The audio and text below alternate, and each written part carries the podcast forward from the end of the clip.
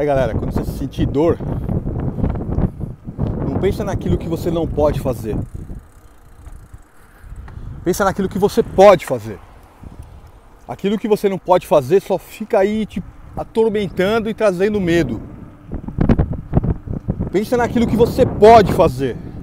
O que, que você tem de recurso na sua vida que pode fazer acontecer aquilo que você precisa que aconteça. Mantenha a fé. Continua a sua esperança, continue o seu caminho. Não desista. Beleza? Tamo junto. Uhul!